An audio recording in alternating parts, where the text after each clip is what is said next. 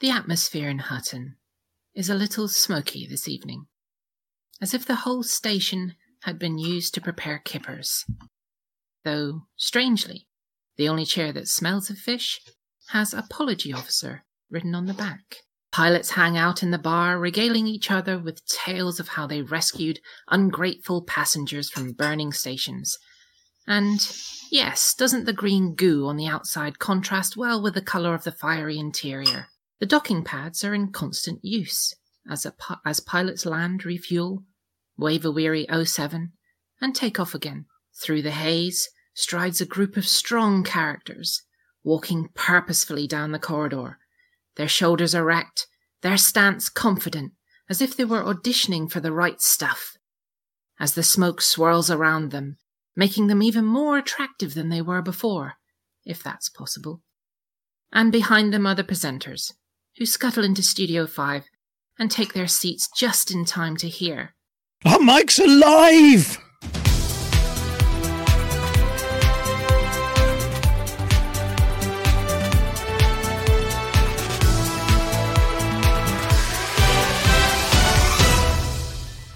Good evening once again, and welcome to Hutton Orbital Live. After the excitement of last week, we're looking forward to a slow news week, putting our feet up and having just a little banter. I take it you've not been keeping an eye on things. There's no way we can top last week, is there? Just you wait. It sounds like there's more chucking than we've seen in a long time. All sorts going on. Ooh, did you say all sorts? I love licorice. You silly boy. I mean, there's lots going on. And just to prove Norma right, here are the headlines. Last night?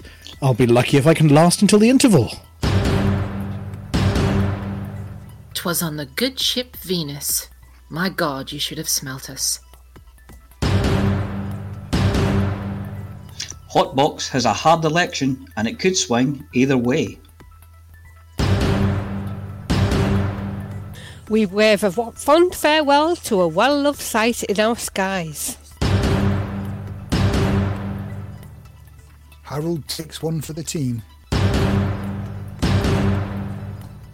The Underground Overground Railroad runs rings around evacuation. Is it right to have a bubble with this many people, even if everything is well? I spy with my little eye something beginning with C. Yes, community.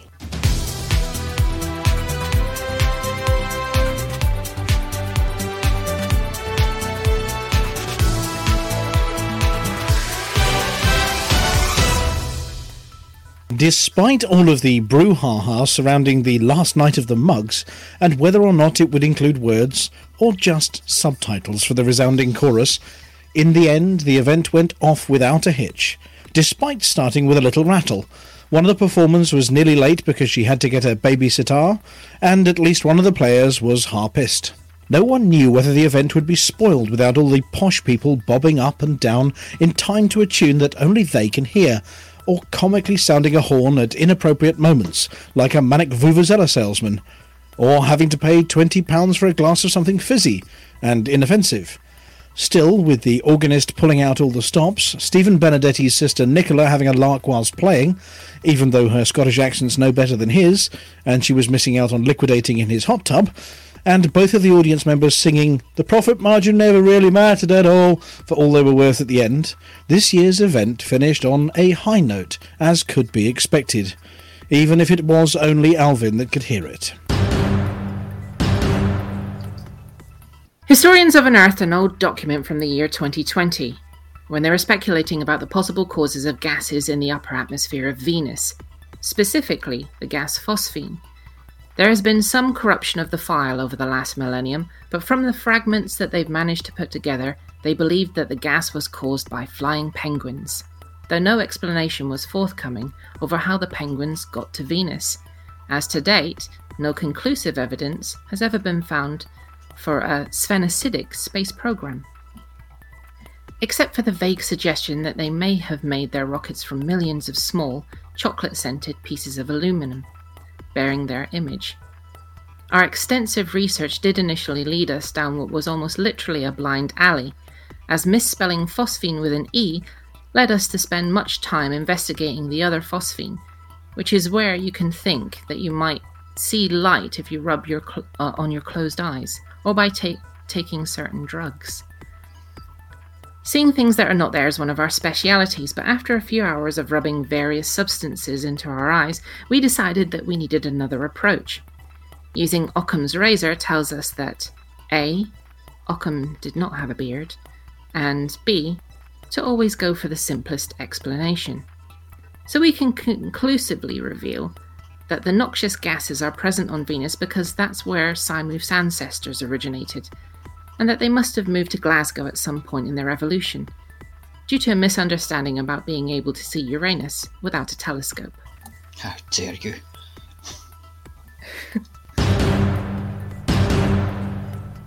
Hotbox is a hard election and it could swing either way. I didn't say erection on the radio, that's good, isn't it? Hi, I'm back again with another apol. Whoa, wait. It isn't an apology this time, it's some actual news. Good news, even. Hotbox elections have started. Well, good news apart from that misspelling. The grammar and spelling pedants have been on the com non stop ever since the post went live. Yes, you are right. It should have said gentlemen not gentlemen. On behalf of Hutton and Hutton in general and Hotbox specifically, I am very, very sorry.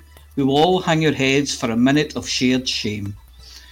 Nominations went live on Monday for the next Hotbox leader or Hot Boss, due to the current one failing his last psyche eval. Apparently, wearing a canary yellow flight suit and singing My Little Buttercup while doing the backstroke along the parade means you can't be in charge of Hotbox anymore. I mean, who knew?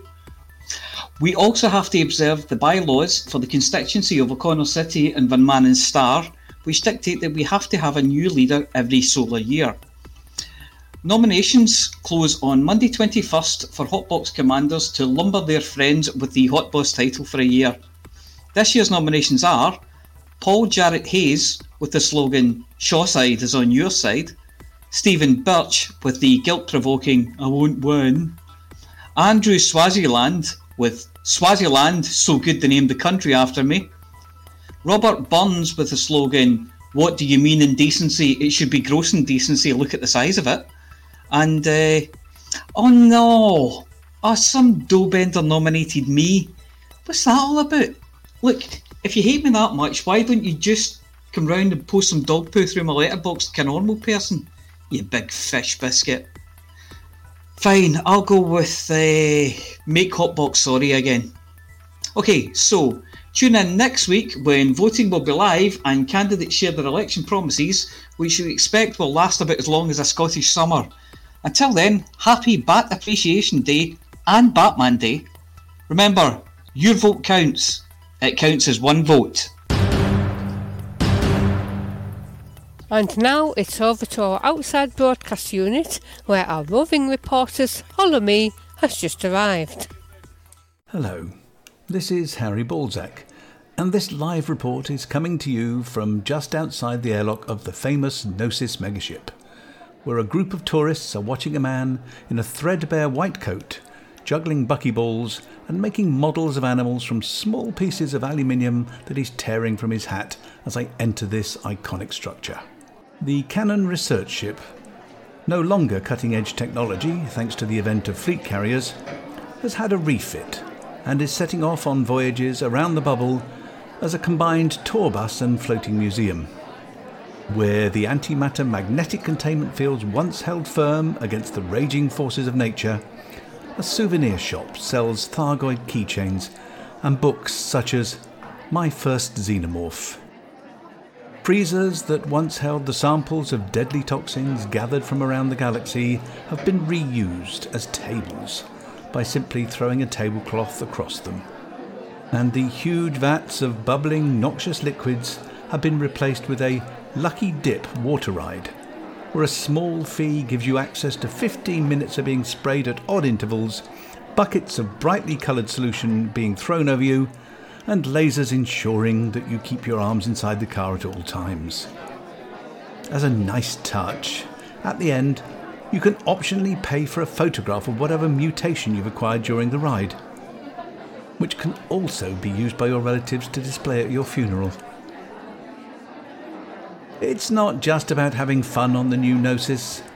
There are still echoes of the serious studies that Canonn used to conduct, in the form of various posters on the walls with arcane diagrams, which have all been defaced with moustaches, male genitals, or even male genitals with moustaches in some likely exhibits. Unemployed scientists lurk in dark places. The only sign that they're there is the slight slap of their sandals as they shuffle about the vague smell of leather from their elbow patches, and the whispers of, Wanna buy a signed copy of the Codex? Fake smiles are plastered on all the staff, and we know that what they're really waiting for is a call that says, Attention all scientists! Thargoid attack underway. This is no drill. And for them to reply, So say we all, as the drums reach fever pitch. All we know it's that we're glad the change of role wasn't because of the biscuits. If the combination of salty pirates, blockades of popular systems in open by dastardly do-wrongs, and Tharg the Mighty lurking on the fringes of human civilization weren't enough to make everyone sleep with the light on, it's all going a bit pear-shaped in galactic politics.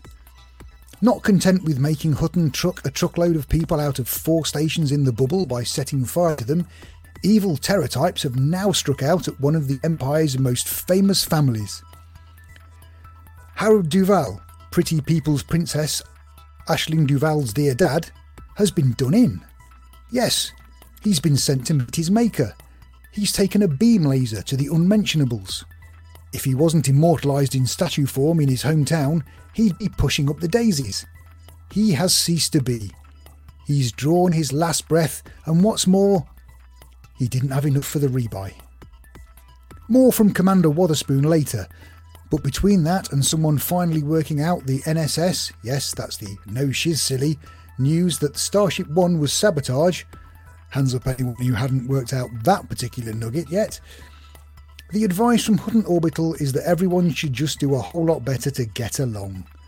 Like a famous man once said, be excellent to each other and party on. Following on from the last news article, and of course Flossie's excellent and rather excited return to form last week, Hutton have done what they do best and thrown themselves into the fiery fray with wild abandon. Yes, with four stations on fire and fire control crews unable to bring the Thargoid tech induced inferno under control, scores of truckers have been loading passengers onto any vessel they can get their hands on and hauling them to waiting rescue megaships. Entarius Fusion, Meister of the Hutton Helper and Event Data Supremo, was quick on the draw and brought tracking systems online in double quick time, giving truckers a way with which to watch the ongoing rescue efforts. The numbers have been absolutely staggering. By the time of this broadcast, we're expecting 540,000 people to have been safely removed from the stations. No fewer than 15 commanders are now clocking over the 10,000 mark on people rescued. Their truck advisor ratings are staying high, with only a small number of particularly demanding passengers insisting that Tiddles the cat should come too, or I need 15 tons of battle weapons being a reasonable request in response to the instruction take only the essentials. And there are reports that these re- requests have been summarily ignored. Topping the tables with over 40,000 tons are Hutton regulars, Texas Stew, and Funky Abigail, with notable names including the Major General, who cut short his trip to Colonia, Suevus, and a hanky clone hot on their heels. What is also encouraging is that there are a large number of pilots new to Hutton who have made their mark on this effort.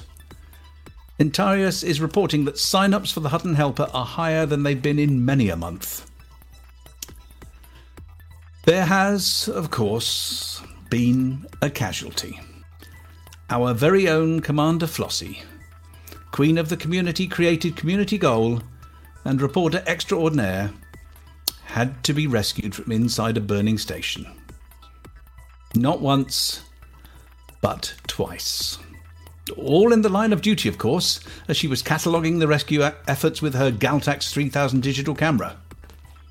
This modern camera drone uses virtual reality control, but unfortunately, the subject material was so absorbing that she didn't notice A. how long she'd been taking snaps for, and B. whether the ship had drifted over a pad, activating any station auto defense systems. We're happy to report that passing Hutton Truck has scooped up an escape pod, and due to her ongoing title of the Pilots Federation's favourite, didn't have too large a rebuy cost. With new community goals having launched today, as well as forthcoming exciting news from the Hot Pit team about Alvin's ongoing expansion plans, truckers will be spread thin. But we know we're up to the task. If you've not yet signed up to the Hutton Helper, you can visit hot.forthemug.com and we're reliably informed that everything you need to know is hidden there somewhere. We have a mostly steady bubble this week. There are still too many, about a third, of our systems with excessive influence, but only AVIC is too low.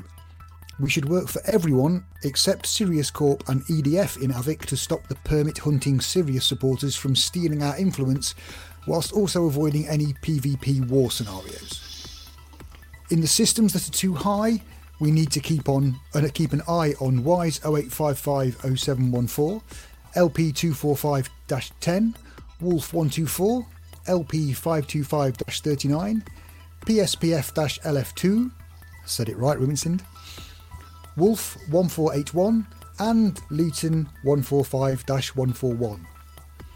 Treppin needs particular attention, as not only is it too high in influence, yesterday it was the highest of all our systems before it took a much needed drop overnight, but we also need to support Treppin Energy in their war to keep a buffer between the CIA player faction and ourselves. While this has been going on, Treppin Values Party have used the war to make large gains and leapfrog the CIA, CIA and Treppin Energy, so we need to make sure that external forces are not exploiting Treppin Values Party for their I appreciate the excitement with the rescue missions and the new CGs, which Flossie will tell you about later, but we mustn't let that create a situation in our own systems. Over in Colonia, we We've got, got an election in here. That's right. However, did you guess? I think we want to win that, but it doesn't really matter as we'll do it again in a week or so. Everything else over there is fine, and I hope they've got the kettle on. I just set off on a Bicky Ball run. I know the BGS have been a bit quiet and dare I say it dull recently, but watch this space. Alvin has spotted something shiny and he's looking to bring some excitement to the galaxy. Over to Norma. Here is this week's update on community organised events. We have the final results of the Exigeous and Buckyballers Colonia speedrun the idea was to get from Buckyball's home station of Rebuy Prospect to Jaques Station in Colonia as quickly as possible, with prizes of Steam gift cards and ship paint jobs up for grabs. And our short link is bit.ly slash Colonia Speedrun. The results do show how much engineering can help when tuning your ship for specific purposes as the winner of in the engineered non-hotbox class was Commander Ivanov in a time of 1 hour 14 minutes 44 seconds, whilst the winner of the unengineered non-hotbox class was Bob Dubrovnik, and his time was 3 hours 41 minutes 38 seconds, nearly three times as slow. For the hot hotboxers, Marky P4334 came top in the engineer class with 1 hour 57 minutes 46 seconds, which beat the time from the sole competitor in the unengineered class, Cliff McLean, with an astonishing 6 hours 9 minutes 38 seconds, which we assume must have included a vacation on a planet that he encountered en route. The Dark Wheel continue their efforts to find Raxxla. They swept both wars 4 0 as predicted and are now number one in system LTT 5455. They are looking to go pending expansion from there by Monday to Tuesday, and that jump will take them to the test site for phase 1. So, they are also continuing to climb in HR 4979. Everything is progressing exactly as predicted last week. Rumours that members of the Pilots Federation on Sol have been avoiding black cats, responding promptly to chain letters, and making sure that their horseshoes are the right way up have not been confirmed. Worried, us, said one representative. Why, we aren't giving it another thought. Pass that salt cellar, will you? Malice XR3 is looking for commanders to sign up for tomorrow's, that's Friday the 18th of September, if you're listening to the recording, regular mug meet at Hutton Orbital. Organised by Malice XR3 from 21 BST, the commander writes, It's a new month, so with that comes another mug meet, though this one is slightly different to the usual. Yumi, the illustrious and occasionally short-tempered flight control officer of the FTM's Alvin's Paw, has decreed that we need to have a clear out of the Paw's inventory. So this means a couple of things. Firstly, the one-to-one scale tower defense games in the storage bays will cease. Secondly, I might get my quarters back. A mattress made of cargo crates isn't the most comfortable but mostly, most importantly, gives a window for both some profit and to introduce those imperial types to the benefits of book ownership and Alvin's fluffy leadership. To that end, we'll be heading to the Imperial owned system of Pandemonium, apt name especially where Helpbox is concerned, to empty the paw, spread the Hutton word, and make a few credits into the mix. Hope to see you there and for the mug. Those SRV Slaughterbowl crazies have announced the third and final episode to be run on Sunday, September the 27th, and they've called it Cell Block Riot. Details are in their Discord channel, and you can get an invite by going to bot to bit.ly slash slaughterbowl. And that's all the news we have from the community organised events this week. But Flossie will be along later to tell us all about our honorary CCCG and the two new non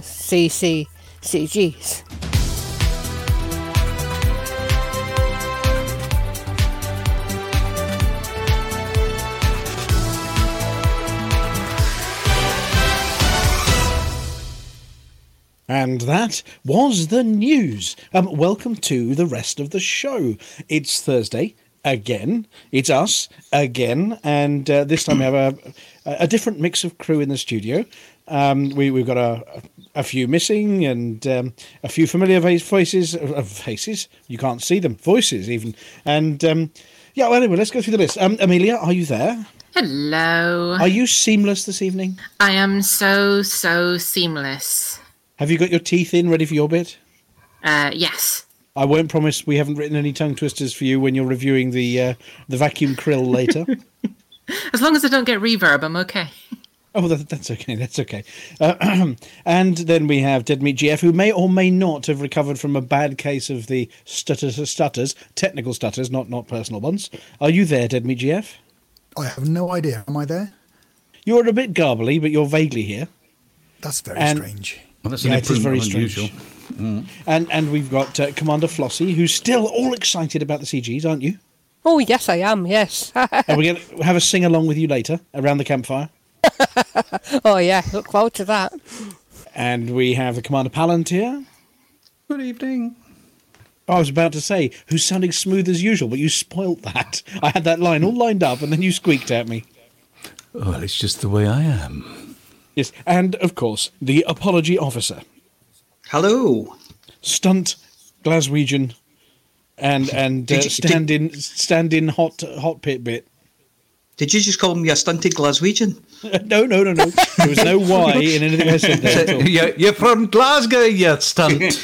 yeah, stunted Glaswegian. Um, so that, that's the crew, and obviously we, we have Commander Ventura rapidly running around with a fire extinguisher, trying to put out fires on the decks this evening. Good evening, Commander Hello. Ventura. Hello, hello. Um, yes, I don't think anything's caught fire in such a way it's not recoverable at the moment, but um, we, we shall we shall carry on. It's hap- Hopefully not. This is what happens.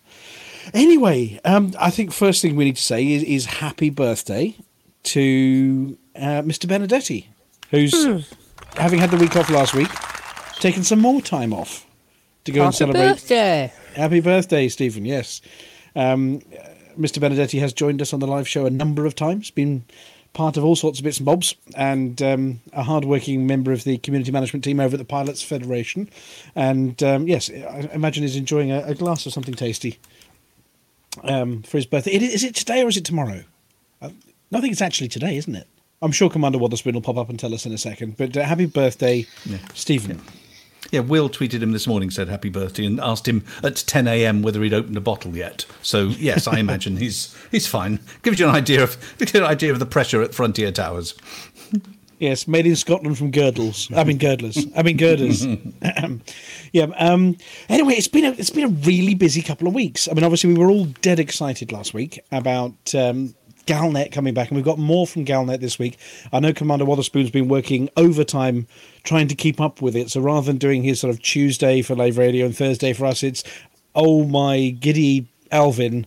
There's another Galnet news article coming out um, and then rapidly trying to summarize it, do the research, and get a video out there. but we do have a piece from Commander Wotherspoon later. But my word, we put out the appeal last week during the show for people to go and do the rescue missions, and then it all went a bit mad. Obviously, um, Interius Fusion's fired up the um, the Hutton Helper special page, the event page on hot.forthemug.com. You click on current events and you'll see it on there. In fact, shortly to be joined by a second one, I understand, for the CGs, once Flossie's told them, you know, told everybody about them. But the numbers are outrageous. I mean, I, I think Nocta Vegas took an early lead, but then had to go back to work or something, or go back to Colonia. But uh, does anybody have a couple of the stats handy? Uh, yeah. So, topping the table at the moment, Flossie, as you were taking photographs, you were taking notes at the same time while blowing up, which was dedicated of you. So, who's running in top place on the passenger rescue totals at the moment? Uh, Texas Stew. With, with all- what? Yeah, a couple of hundred? With, uh, well, um, hang on, let me just refresh the page. It's going up by the second. That's not going to help. It'll go up again. 54,398. And and uh, we'll, we'll see if we can get somebody in the background to do a quick calculator about how many Type 9s full that is. Um, but yeah, 54,000. Now, Funky Abigail, I think, is, is sort of racing to catch up. Obviously, they're, Yes. they're on different time zones. So the Texas Stew accelerates and then Funky Abigail catches up. And yeah, they, they've been chopping and changing a bit on Yeah. 44,000 for Funky Abigail. Well done, Abigail. Yeah. But in fact, we've got the top 16 people are now over the 10,000 mark, which Yep, is that's right, yeah. Total matters. A lot of regular names in there. The Montgomery Python. We've got Infinite Dreamer. Uh, Commander Aiden's just snuck into the top 16 there as well. There's a few names I don't recognise. Syriac Ulrich. And and uh, Palantir might know. Has, has Syriac earned a Hutton decal yet for trucking services? I think that name rings a bell, but I'm just going to. It's only a check it recent was- one, if so. It's not a. It's it's not a, a trucker of long standing here. I can do this while we. But um, yeah, there's there's definitely a few names up there. You know, Darkness CS 101 No, and does not have one. No. No, well, Syriac is, I think, well on the way to earning a, a trucking decal there, and it's one of our newer commanders. That's a astonishing title. Darkness CS 101 is also another new commander.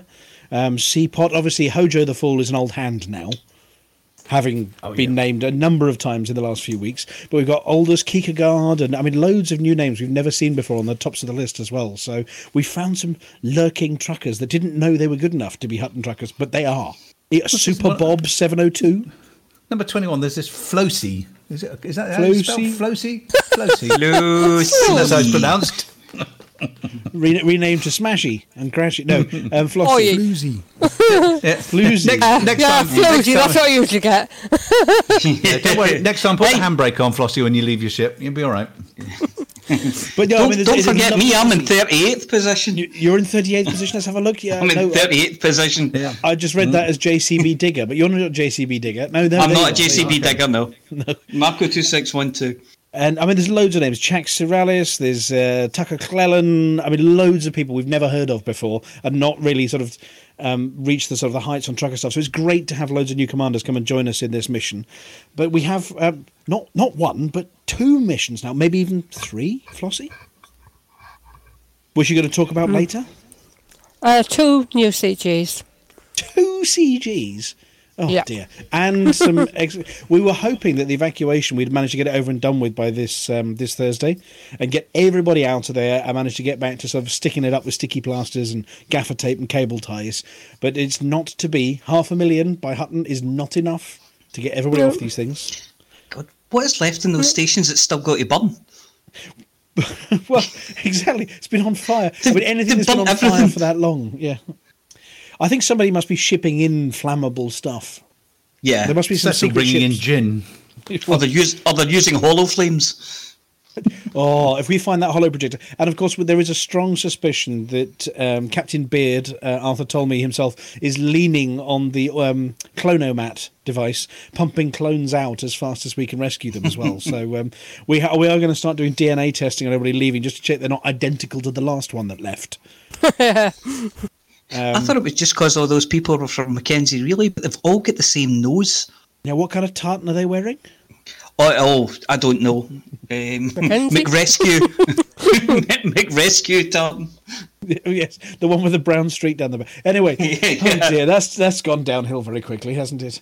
Um, right. Well, so uh, yeah, there's lots of lots of new stuff, and there, were- there were things in the news which Commander Wotherspoon's Spoon's going to be talking about. I mean, there are stories that we hadn't forgotten about, but we were a bit sad because they'd never ended.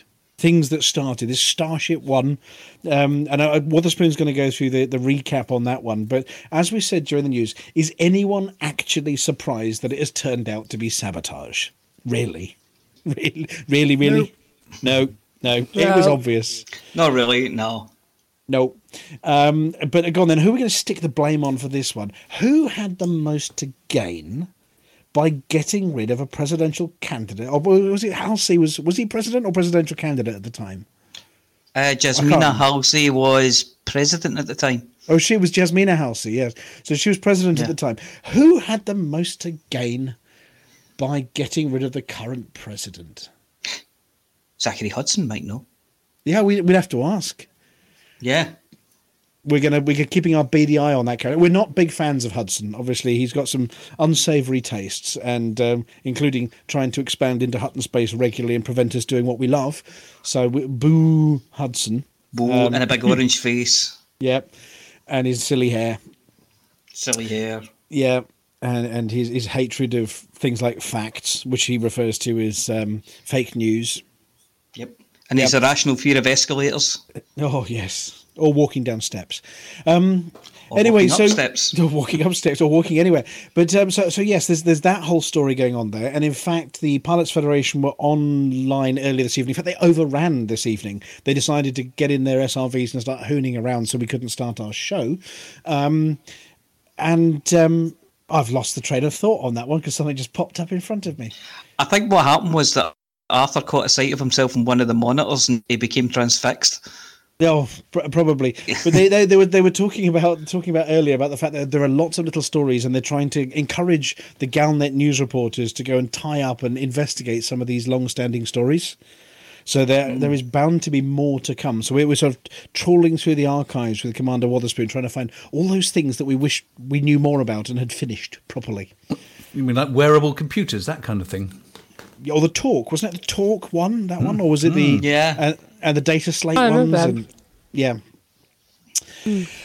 Anyway, um, so we've, we've got those. We've got the CGs. There's been lots going on in the community as well. Obviously, we've got the Hot Box Hot Boss Yep. stuff coming up. Which um, for, there was somebody who was very confused. What, what Hutton changes leader regularly? No, Hutton has a leader. Hutton's No. leader is Alvin, and Alvin does not change. Hotbox is the O'Connor-based subdivision of Hutton um, who fly with their thumbs instead of their hands. Yeah. Think think of us as a remedial learning class. You you won't go far wrong. Anyway, and there's a rotation there for the leadership of that. So this year has um, been uh, Corey, Yes, Corey, Mr. Venezia. Mr. Venezia. So it's been yes. Corey Corey James Venezia, um, and he's and last been, year was the Rampage. last year was the Rampage. Before Yep. that was the was the Girdler. God, I've forgotten about the Griddler. Yeah, that was Andy Gridler. Um, Yes. And before him, it was Andy Tuffrey. Yeah, Squibbo. Squibble, who's yeah. Immortalised in the song. Immortalised in the song, yes. Infamously immortalised in the song. Um, so uh, obviously there there've been four or five that um, have they don't throw their own hat into the ring. Somebody else throws their hat into the ring for them and goes, "It's him or her, them." Yeah, First, The that- hat give under that the the- bus. You can throw your hat into the ring, but nobody's generally that much of a masochist, so it, you generally get nominated, if you know what I I mean. haven't. I have noticed that you've managed to all nominate each other at the moment. Yeah, So everybody in Hotbox is fair game. yeah. There, there follows an elaborate game of musical chairs, and whoever loses becomes Hotbox leader. Yeah, so who's going around nicking the chairs so that somebody falls over hilariously and ends up with the Oh, job? That that'll be Rampage because uh, no, that'll be Corey because he's not allowed to stand again this year. Oh, so he gets to sit while everybody else runs around him in a circle. Yeah, yeah. All right, It's okay. difficult, He- difficult to do with a straight jacket on, but he'll manage. Yeah, you stick a leg out, somebody trips up. It's them. Yeah. yeah, Yeah. absolutely. But obviously, if you are a pilot on Team Hotbox and you think you've got what it takes to be the hot boss for the next twelve months, Mm-hmm. then um, do do get somebody to nominate you or point and laugh, whichever. Yeah, Um, exactly. The, the tasks generally involve um, keeping an eye on the rest of them and, and stopping them doing naughty things and um, helping organise. Um, well, it's not just Hotbox specific events, but um, yeah, Hotbox run events that everybody joins in with. But um, Well, we, we, gener- we generally yeah. have we generally have events people who'll do that. So Andrew is the guy who's he's taken up the mantle of the uh, the regular mug mates. So he arranges them for Hotbox, and you know PC guy PC people can arrange that for themselves if they want to join in as Or well. we join in because obviously with the with the Yeah. fleet carriers, you send Alvin's paw somewhere. We can all get on it. It doesn't matter whether Oh, you yeah, fly with absolutely. your thumbs or your feet or your ears or you know. Yeah, but um, in terms of mug meat, we generally do that at Hutton, but we're not doing that at Hutton tomorrow. Um, so it's going to be out in Pandemonium tomorrow, and we're going to offload everything that we've onloaded to Alvin's Paw and uh, flog it all. We, we understand there's a big car boot sale going on there, um, so we're going to go and sell off all the stuff that's in the hold. Okay. Well, anyway, so if you're a glutton for punishment, and obviously it does mean you would get dragged onto this show, probably at least once, maybe once, to introduce yourself to everybody and, and lay down your manifesto after you've been elected. So these are the things I promised to do that I, I will do my best not to. Yeah. Yeah, dodge. pretty much. Yeah, yeah. Free biscuits, um, things like that. You know, chocolate biscuits in the in the hot box office, that kind of thing. You know, it gets Yeah, lonely I- down in down in the lower rotunda. We get lonely down there, so the biscuits help. Yes, yeah, they do. Oh, now and, and um, Elsie, you know, full like one, I think seems to be fairly glad that the biscuits aren't to blame for the explosions. Palantir, I mean, you you, uh, you were talking to LCU, and there was a strong suspicion that the Thargoid biscuits might have been the guilty party in the goo that was all over the station. Well, I mean, it's the right colour, it's the right substance, and it's, those biscuits are notoriously unstable. Yes, Dip them in the wrong temperature tea, and f- you know, everywhere. Could go everywhere. Yeah, you, you, you detonated. Hmm. Yes, um, the, yeah, the, the- these biscuits are And if you- um, That's why If they're you've called ever dodgy been- jammers, you know. dodgy jammers. Yeah. if you've ever been to the place in the parade that does uh, pie and a pint for one credit, you know that Thargoid biscuits aren't the worst thing you've ever eaten. Oh no, definitely not. The late night kebabs on the way back from the studio after we finish this broadcast are uh, potent as well. It's it's next it's next to the clone shop. Put it that way. yes. Oh, the the mind boggles. The mind boggles. Um, right. So, um, does anybody before we we we uh, finish up there? Uh, well, let's just test. So, somebody turn the dial back up on the dead meat and see whether we fixed the dead meat yet. Dead meat, are you fixed yet? I don't know. I can hear myself perfectly. Well, we'll, we'll give it a go because obviously we talked briefly in the uh, hot pit bit about a potential expansion. We did, yes. Alvin's spotted something shiny. and is wagging excitedly in that direction. Um, Yes, and his tail as well. well, yes, um, and it, it's the, there's a wolf system that doesn't appear to have anybody else in it as well. Yes. Is it the Wolf It's five five twenty? No, what is it? designated fi- 562. Wolf five six two. What do we know about Wolf five six two? Do we know anything about it? We know it's shiny, which in Alvin's terms means it's a fairly high tech system. It it is a high tech system, a population of 60 million people. Um, it doesn't appear to have anybody else in there that's going to get upset if we go. And it is the site of Berners Lee Terminal.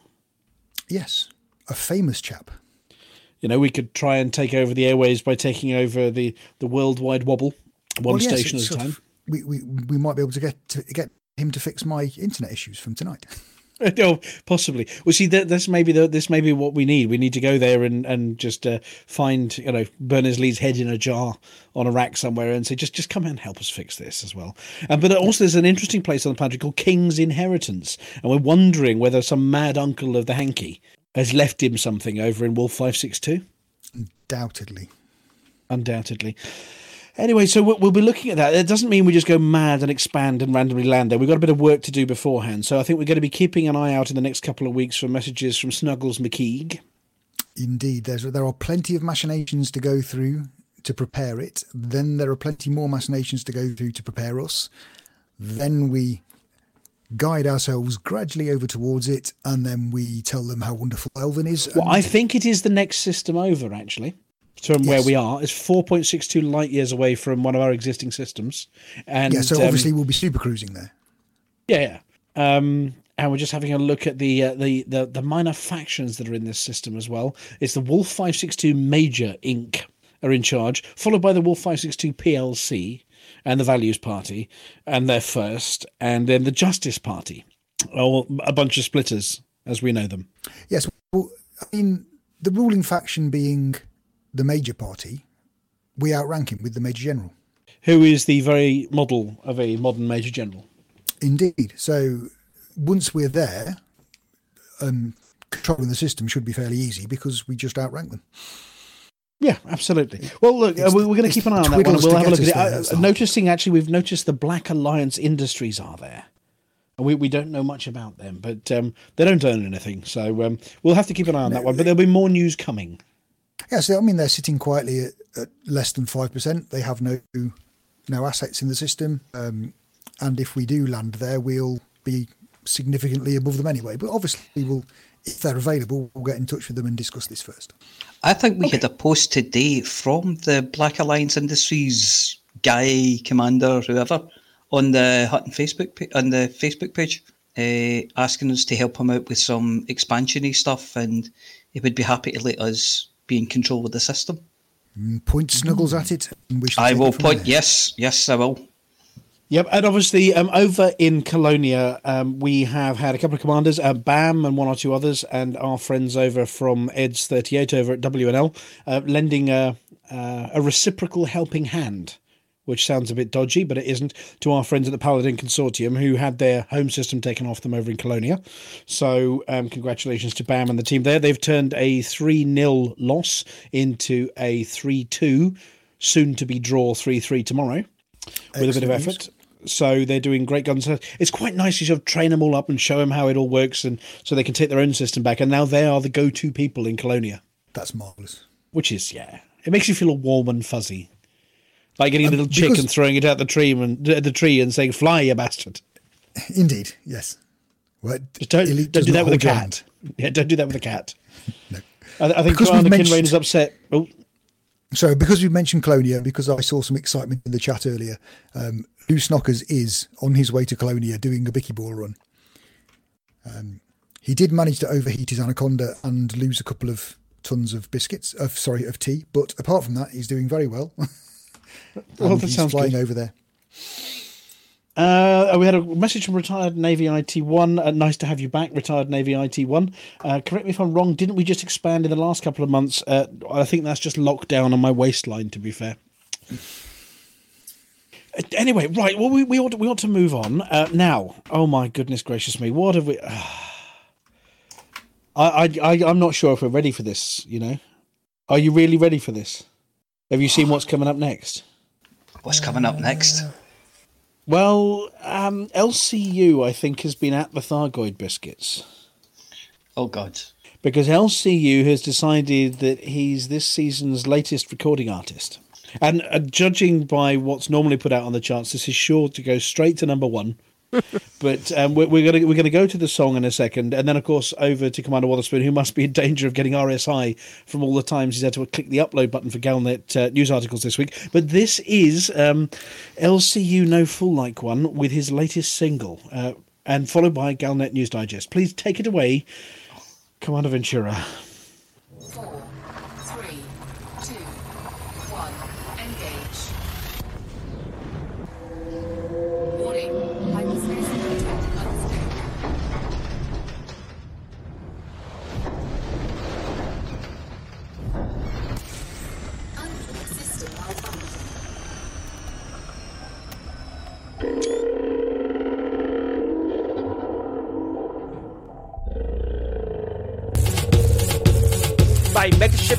Megaship brings Thargoid to the yard, and they're like, it's better than yours. Damn right, it's better than yours. I can take you, and it's free of charge. The Gnosis bring the Goid to the yard. They're like, it's better than yours. Damn right, it's better than yours. I can take you, and it's free of charge. I know you want it.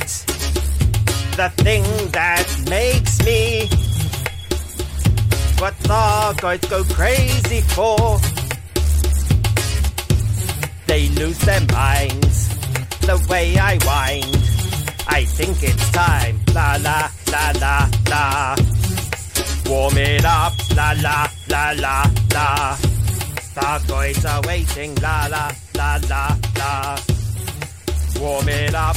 La la la la la. The Goids waiting. My megaship brings the Goids to the yard, and they're like, it's better than yours. Damn right, it's better than yours. I can take you, and it's free of charge. The Gnosis brings the Goids to the yard. They're like, it's better than yours. Damn right, it's better than yours. I can take you, and it's free of I charge. I see you're on it. You want me to teach thee techniques that freak Thargoids. It can't be bought.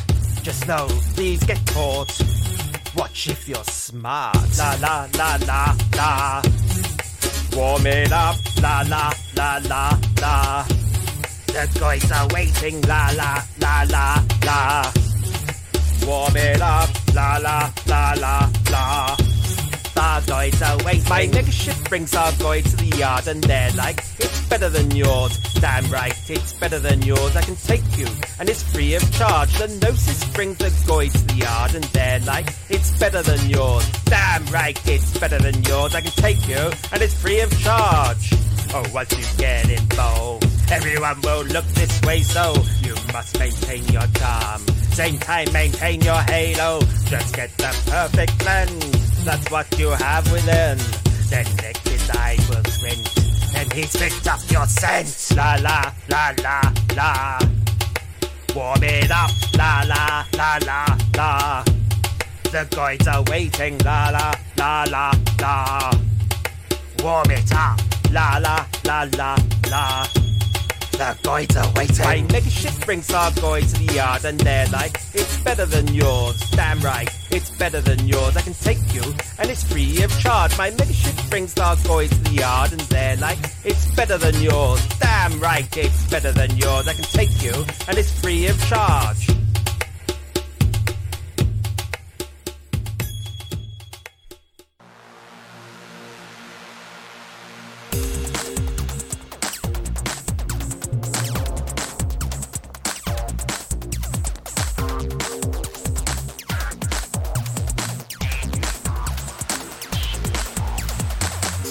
Galnet News Digest, 17th of September 3306. We read the news so you don't have to.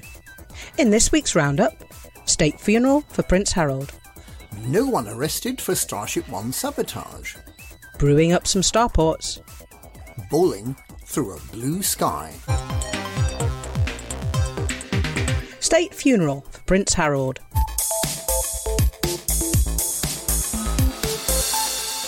In a terse statement, the Emperor has confirmed that Prince Harold is dead. It is with great sadness that we announce the passing of our beloved Prince Harold. A state funeral at the Hall of Martyrs is being arranged, and there will be a period of mourning. As is customary for esteemed members of the imperial family, there will be opportunities for all citizens to honour Harold's memory in an appropriate manner. Princess Aisling also made a brief statement. It's, it's, a, it's a huge loss to us all. I'm sorry. I can't believe this has happened. He can't be gone. I used to have some sympathy for the Marlinists, but now they took him from us. They took my daddy. No one arrested for Starship One sabotage.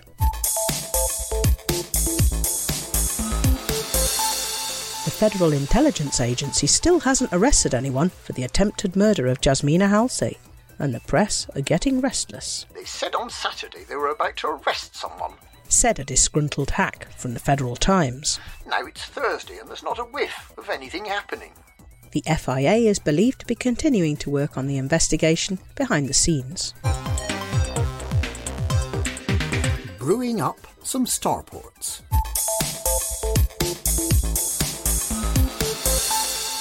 Brewer Corporation thinks we need some more starports and has rustled up a list of 10 likely refinery outposts to receive a big time makeover.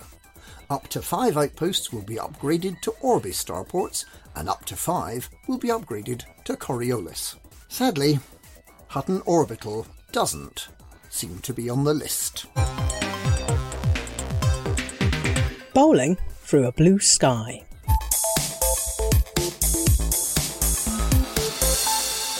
The organisers of the annual Speed Bowl event have announced the venue for this year's event. In a humorous nod to the dozens of Distant World 2 explorers who found their dreams and spaceship dashed upon the hard rocky surface of the planet known as The View in HR 6164, a planet of modest gravity of 3.3 Gs, that very planet has been selected as the location for the racing event, which will be held on the 21st and 22nd of November. In preparation for the event, organiser Commander Primetime Casual has prepared an adjusted list, the Grand Unified Speedball Leaderboard, or GUZL, showing the fastest speed bowlers ever. Topped by Phoebia, who achieved an adjusted 6,280 metres per second. That's a bit faster than 14,000 miles per hour. All the other top spots are held by Verminus, Jur UA, and Aken B. All of the best scores were achieved during Speed Bowl 3 last year, and with improving techniques, it's highly likely that all the records will be smashed again this year. In related news, a speed bowler, Commander Sanderling, has withdrawn his threat to give up flying after being assured that commanders in vehicles will be permitted to see in 3D. So, he will, after all, be able to plummet through blue skies and explode picturesquely within tenuous atmospheres. And that's this week's Galnet News. Galnet News. We read the news so you don't have to.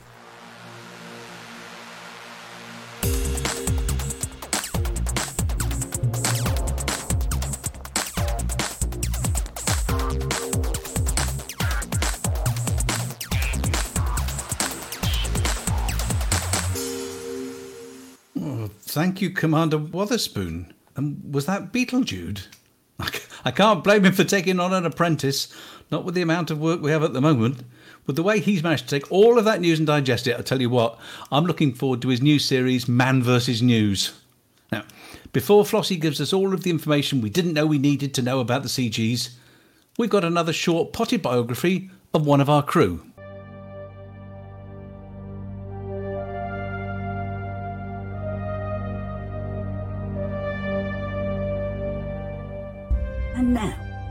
It's time for a quick peek behind the curtain.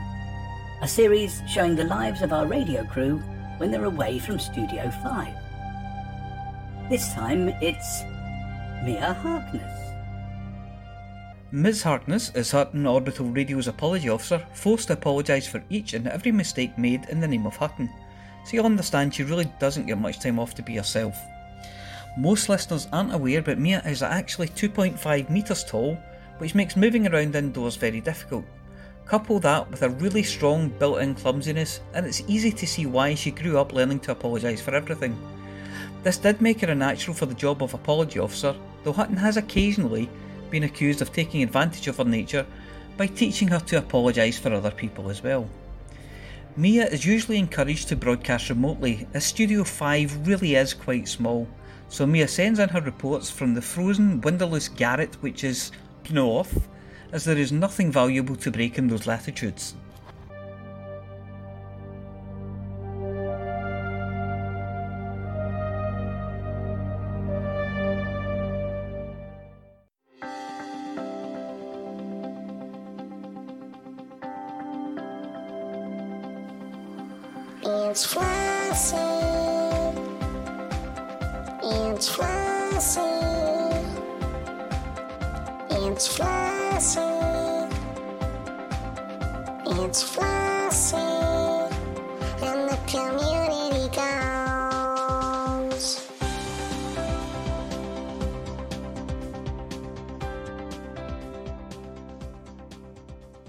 Hello, it's Flossie here with this week's CG News.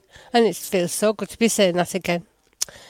Last week's first of uh, last week's CCCG rescuing passengers from burning stations.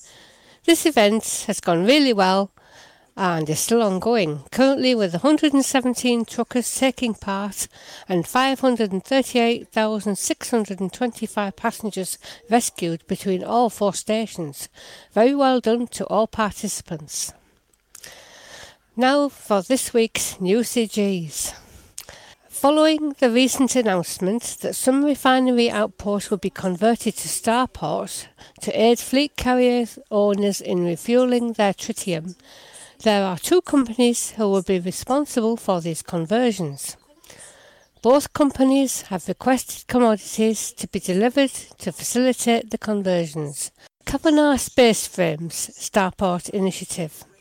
Susanna Haynes, CEO of Kavanagh Space Frames Limited, stated, With the galactic community's help, we can upgrade a maximum of five outposts into Orbis starports. Our intermediaries, Tench Universal Holdings, will accept deliveries of building fabricators, power generators, and thermal cooling units at Blower Hub in the Tench system. Steel Castle Starport Initiative. Dean Bradigan, director of Steel Castle Incorporated, said, For travellers who find the familiar sight of Coriolis stations welcoming, here's a chance to build up to five more. We ask for shipments of bauxite, gallite, and rutile to be delivered to CQC Holdings at Tenghui Station in the Naga Seru system. The number of starports will depend on the amount of materials delivered. The target systems in order of priority are Fiorgin HR4979, Wolf 294, Lambda 2 Tucani, Portuiti, LHS 4058, Chakpa, Gallibes, Eta Kefi, and Nina Bin. If successful, upgrading will be done for the start of October. Both initiatives start today, 17th of September, and will run for one week. If the final targets for a campaign are met earlier than planned, it will end immediately. And that's this week's CG News. When the Flossie told you what to do. Thank you, Flossie. Why can't Norma sound like that? Anyway, it's it's time for this week's sports results, read this week by the apology officer.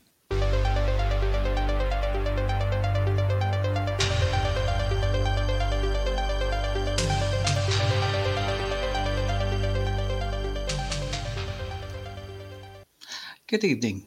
Welcome to the Sports Roundup, sponsored by the Hutton Helper, the helper that gets you going and then tells you just how far you've come.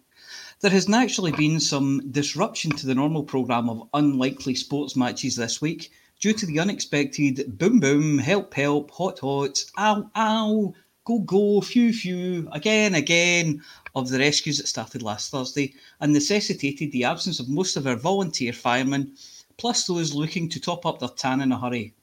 Nevertheless, we've still managed to have a credible field of entrants, and we're pleased to announce the results of the following galactic competition. Eyes down, check your coupons for the following. The loneliness of the long distance flyer long jump jump jump trophy, the I don't give a flying truck weightlifting, the Mission District Voc- Vocational Training Medal, the Plenty of Bounties Challenge, sponsored by Desperate Dan is an Innocent Campaign, the Learning to Fight Outside the Box Cup, and finally the If You Can't Stand the Heat, Call for a Taxi Relocation Relay. In the loneliness of the long distance flyer long jump jump jump trophy, confident Shatter Mage showed early form, moving steadily away from the rest of the field, even pausing to stop and admire the view in his rear view mirror but still bouncing Hojo the Fool and bowl off Petunas into a distant joint second. In the I Don't Give a Flying Truck weightlifting competition, no one, no one managed to work out how to actually get out of their dressing room, so there are no prizes, but we're mentioning Eros Amadinberg, Madinlund. I'll start that again. Eros Madinglung because it'll save us having to send a Christmas card. Hi, Eros. The Mission District Vocational Training Medal was rained off due to, well, rain. The Plenty of Bounties Challenge was dominated by Alex Zuno. Other comp- other the competition's retired tart. Oh, help you I will. Fighting for the honour of Alvin in the Learning to Fight Outside the Box Cup was Legion underscore R917, who made Attic 2, usually a strong contender, look like he was fighting with one hand tied behind his back and narrowly missed giving Attic 2 a bloody nose. The pick people up and drop them challenge cup was fiercely fought, and the next heat is ongoing as we speak. The first round went to Texas Stew, narrowly beating Noctivagus on points, but we expect this to be a closely fought contest, and the Hutton Helper is there to report every step of the way. And here are the classified results. Shatter Mage, 138 million. Rest of the field, who cares? Alex Zuno, over 252 million. Bandages and a trip to the first aid tent, everyone else. Legion R917, 36.5 million. Attic 2, 25 million. Texas Stew, 25,000. Noctivagus, 21,000. Queen of the South, nil. Stenhouse Muir, nil. 4 for 4, East 5 5. You have one no score draw on your coupon. Could the winners who have not previously obtained the Hutton decal, that Shattermage and Legion R917th, please contact the race organisers to collect their Hutton decal for their ships and SRVs, and we can also arrange for the loan of an iron to press it on. And finally, the Hutton Long Distance Challenge has had some gallant attempts this week with Chundaman making the trek in 1 hour 23 minutes 46 seconds, coincidentally beating Sticky Winnets by the narrow margin of just 7 seconds. Of course, these times, though splendid, do not earn them a place in the honour, a place of honour in the Hall of Fame, as that's been held for the last eight solid months by Brett Riverboat at 1 hour, 22 minutes, and 31 seconds, which is 73 seconds faster than the nearest player this week.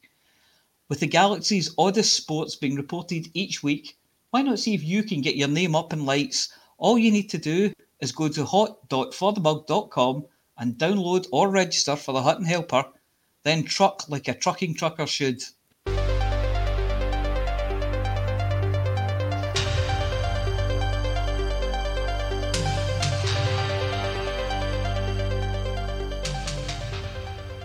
Always nice to see our galactic athletes flex, flex their muscles. We've got another advert from the bottom of our bag of tricks. Then it's Amelia with the Galnet Food Digest. Hello, this is Snazwell. Here at CompareTheCommodityMarket.gal, we have been compiling statisticals for weeks. Alvin has been working like dog, locked in station warehouse. If you want extra 2 credit for every ton of scrapping for Hutton, if you need to find somewhere to sell Centauri Mega Gin, sign up now for a complicated website and receive free Mongoose toy. Me and my mate Winard have been using it for days and made an extra 200 credits. Join up now. Complex. Good evening. This is Amelia Hawke reporting for the Galnet Food Digest. I try the galaxy's most rare and dangerous foods, so you don't have to.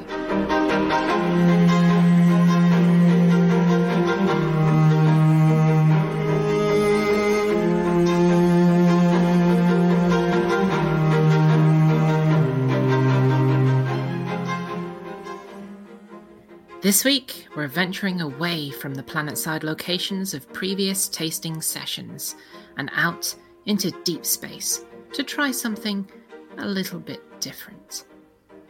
In deep space, humanity has discovered life forms of strange and mysterious shapes and sizes, from stolon pods to life forms in various shapes categorized as mollusks. Whilst not uncommon, all of these can be found throughout the galaxy.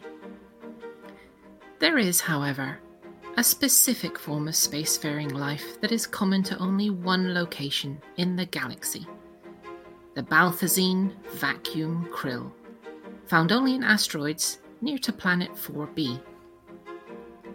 Krill, as we know from the history of Earth, were a tiny crustacean, crunchy on the outside and soft on the inside, and eaten in vast numbers by whales in Earth's oceans.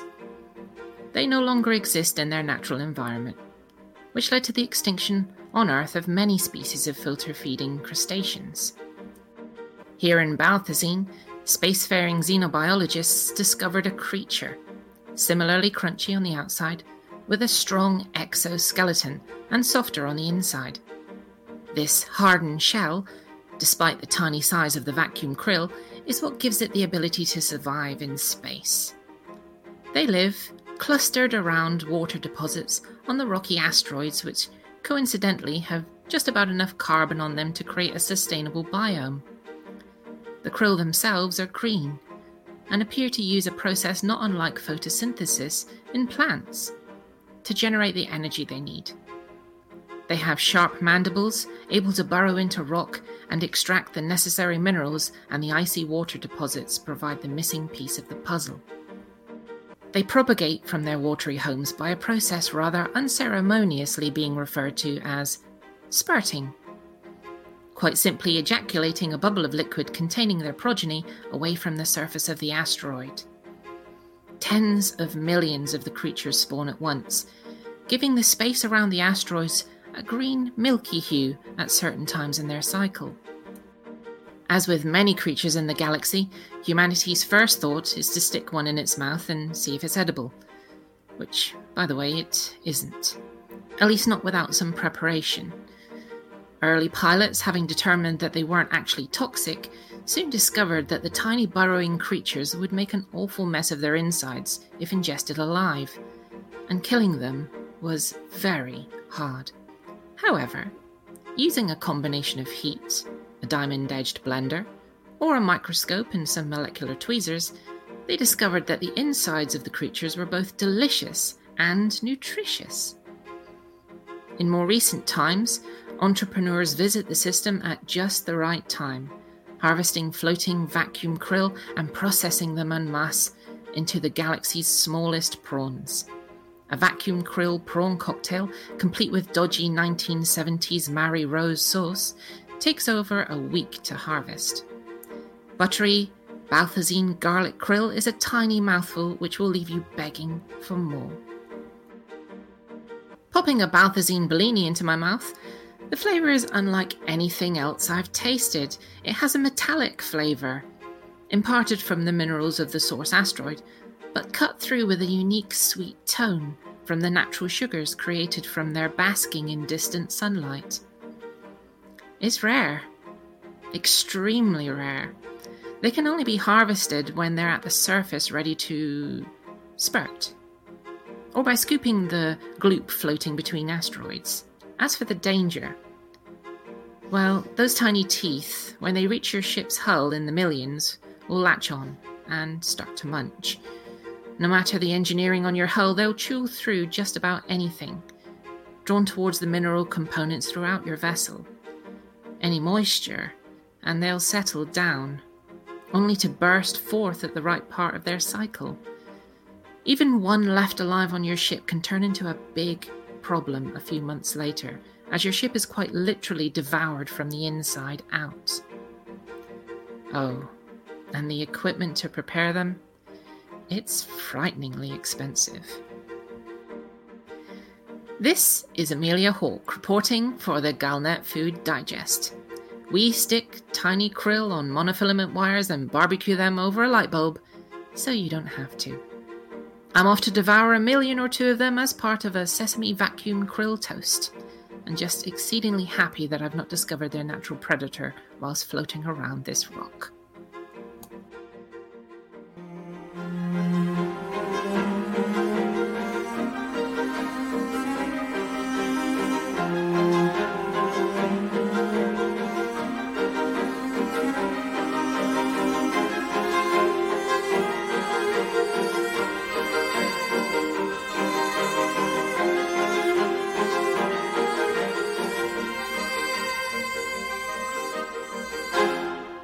Thank you very much, Amelia. Right, lots of content on the show tonight, but we're, we're coming along to the, the next bit of the show, which uh, is going to be the Sky Tonight. Now, this is uh, brought to you every single week by uh, Commander Snoz and Commander Rampage. And uh, as they dig into some of the science behind uh, the galaxy, the, the astronomical uh, features of the galaxy that you can see as you're out there flying in your ship. Um, I know we've covered all sorts of things in the last few weeks, but I think this is part two of a two parter. So please take it away, Commander Ventura.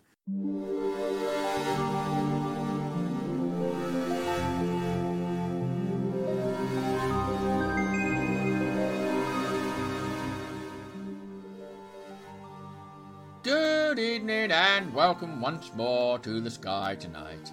I'm Sir Venny T, and as ever, I'm here to guide you through the skies around Hutton, as well as the science sights and sounds of the galaxy we call home. As always, I have with me to help educate, entertain, and extirpate our correspondent from Root Nor, the supremely down to Hutton, the Northern Ninja himself, Norman Ski. Hello, everyone. This week, as promised, we'll be talking further about how supernovae come about and the various types that occur. I still want to know where's the champagne. So, What does it all mean? uh, he's supposed to say that. Aye, what does it all mean? As we explained last week, a supernova is a powerful and luminous stellar explosion. Supernovae are transient astronomical events that occur during the last evolutionary stage of a star's life cycle. Tonight, we'll delve further and discover the various ways that they occur. Astronomers classify supernovae according to their light curves and the absorption of lines of different chemical elements that appear in their spectra. If a supernova's spectrum contains a line of hydrogen, it is classified type 2. Otherwise, it is type 1. In each of these two types, there are subdivisions according to the presence of lines from other elements or the shape of the light curve. Light curves, you say? Like Aisling Duval's? No, but I can't deny she had lovely curves. Anyway, as I was saying, in the shape of the light curve. The light curve is a graph of the supernova's apparent magnitude or brightness over time. Type 1 supernovae are typically subdivided on the basis of their spectra, with Type 1a showing a strong ionized silicon absorption line. Type 1 supernovae without this strong line are classified as Type 1b and 1c, with Type 1b showing a strong neutral helium lines and Type 1c lacking them. The supernovae of type 2 can also be subdivided based on their spectra. While most type 2 supernovae show very broad emission lines which indicate expansion velocities of many thousands of kilometers per second, some have relatively narrow features in their spectra. These are called type 2n, where the n stands for narrow, funnily enough. A few supernovae appear to change types, showing lines of hydrogen at early times, but over a period of weeks to months, becoming dominated by the lines of helium. The term type 2b is used to describe the combination of features normally associated with types 2 and 1b. Type 2 supernovae with normal spectra dominated by broad hydrogen lines that remain for the life of the decline are classified on the basis of their light curves. Supernovae that do not fit into the normal classifications are designated peculiar or PEC. The supernovae type codes we've spoken about describe the light observed from supernova, not necessarily its cause. For example, type 1a supernovae are produced by runaway fusion ignited on degenerate white dwarf progenitors, whilst the spectrally similar type 1b or c are produced from massive Wolf-Rayet progenitors by core collapse. Let's look at what are currently believed to be the most plausible explanations for supernovae. Type 1a supernovae are produced by thermal runaway. In this instance, a white dwarf star may accumulate sufficient material from a stellar companion to raise its core temperature enough to ignite carbon fusion, at which point it undergoes runaway nuclear fusion. There are three avenues by which this detonation is theorized to happen stable accretion of material from a companion, the collision of two white dwarfs, or accretion that causes ignition in a shell that then ignites the core. Despite the general uncertainty over how Type 1a supernovae are produced, Type 1a supernovae have very uniform properties and are useful standard candles over intergalactic distances. Type 1b C supernovae, on the other hand, come about through the process of core collapse. Very massive stars can undergo core collapse when nuclear fusion becomes unable to sustain the core against its own gravity. Passing this threshold is the cause of all types of supernova except Type 1a. The collapse may cause violent expulsion of the outer layers of the star, resulting in a supernova, or the release of gravitational potential energy may be sufficient and the star may collapse into a black hole or neutron star with little radiated energy. Much in the same way Lale implodes when Cecil goes out on Raz. Core collapse can be caused by several different mechanisms. When a massive star develops an iron core larger than the Chandrasekhar mass, it will no longer be able to support itself and will collapse further to a neutron star or a black hole. Electron capture by magnesium in a degenerate oxygen neon magnesium core causes gravitational collapse followed by explosive oxygen fusion with very similar results. Degenerate? Like Don't Come Independence Party? No, and let's keep politics even of that sort out of this. A third mechanism is that of electron positron pair production in a large post helium burning core. Removes thermodynamic support and causes initial collapse followed by runaway fusion, resulting in pair instability supernova. Finally, a sufficiently large and hot stellar core may generate gamma rays energetic enough to initiate photodisintegration, which will cause a complete collapse of the core. And breathe. We hope you enjoyed tonight's episode. Next week we'll take a look at one of my particular favourites of the night sky, the Pleiades. No champagne? No, this is an oasis of calm, not an oasis concert. Until next week, I've been Serenity. And I drink my Fujin tea by putting my milk in the mug first. Bug! He's been Norman Ski, and he's a Philistine.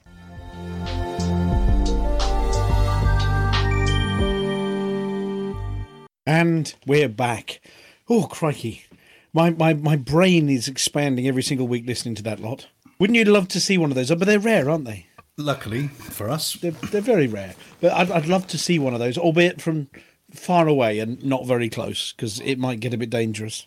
Isn't Beetlejuice one of the ones that could go any time? What, if you say its name three times? Be- Beetlejude is uh, Commander Wotherspoon's new apprentice. Yeah, it's not Beetlejuice, Beetlejuice or better, guys.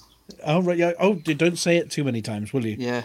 Yep. Otherwise, If it if it goes if it goes, we won't know for six hundred years though. yeah, but only if we stand on Earth and look for it. Yeah. Yeah, but we're not. We're we're at No. Orbital, which is a, a smidge closer. Yeah. Yep. So five hundred and ninety six, five hundred ninety five point six. Yeah, that's something like that. Yeah. Anyway, well, yeah, uh, well, it hasn't gone yet, so No. obviously it's an overdue so supernova. Yeah. Well, we- we've reached towards the the end of the show now. We had a little bit of a late start, but um, and, and apologies once again um, on behalf of the apology officer for the technical problems we've had this week. Um, we will be back next Thursday at eight thirty in the evening. Uh, approximately, uh, if you're in the UK, or um, seven thirty if you're running on UTC, or something else if you're somewhere else in the world.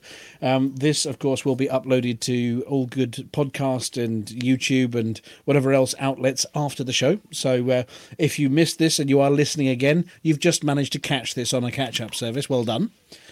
Or you could listen to it again, I suppose, if you really wanted to. Uh, my thanks to the entire team. Thanks to Commander Wotherspoon and to Beetlejude for the Galnet News Digest. Thanks very much to LCU, No Fool Like One, for making everybody's ears bleed earlier. Uh, we can't work out whether it was genius or not, but we're going to go with genius because, yeah, it made me laugh anyway. Um, and thank you very much to Snoz and Rampage for the Sky tonight. And of course, the, the live crew themselves to Flossie, Right. Thank you. to Dead Meat, For the mug. to the Apology Officer, For the mug. To Amelia, For the mug. and Palantir. It's always for the mug. For Last the but- mug. Last but not least, to Commander Ventura. For the mug. And of course, to our listener, thank you very much indeed for tuning in. We will see you next week. When it's green room time. Yeah, green room week next week. Ooh. Oh, it is, yes. Come into the green room, say hi. I'll bring the Dettol. That was succinct. And Well, that killed Ventura- conversation. For the Commander mug. Ventura, for the mug, quick, for the mug. For the mug. Get us out of For the here. mug. Mug, go! For the mug. No journey too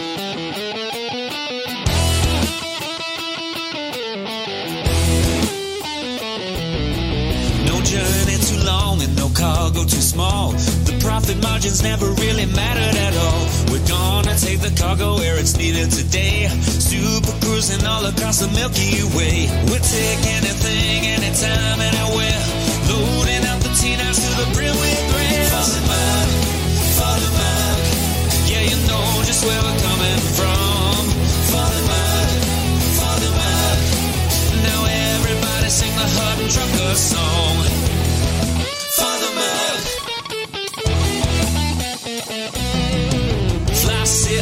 to crash into the sun. Swivel likes the pilot on the Xbox One. Alvin at the front, you know he leads us well. Trucking across the galaxy, now everybody yell. Follow Mark, follow Mark. Yeah, you know just where we're coming from. Follow Mark, follow Mark. Now everybody sing the Hut Trucker song. Follow Mark,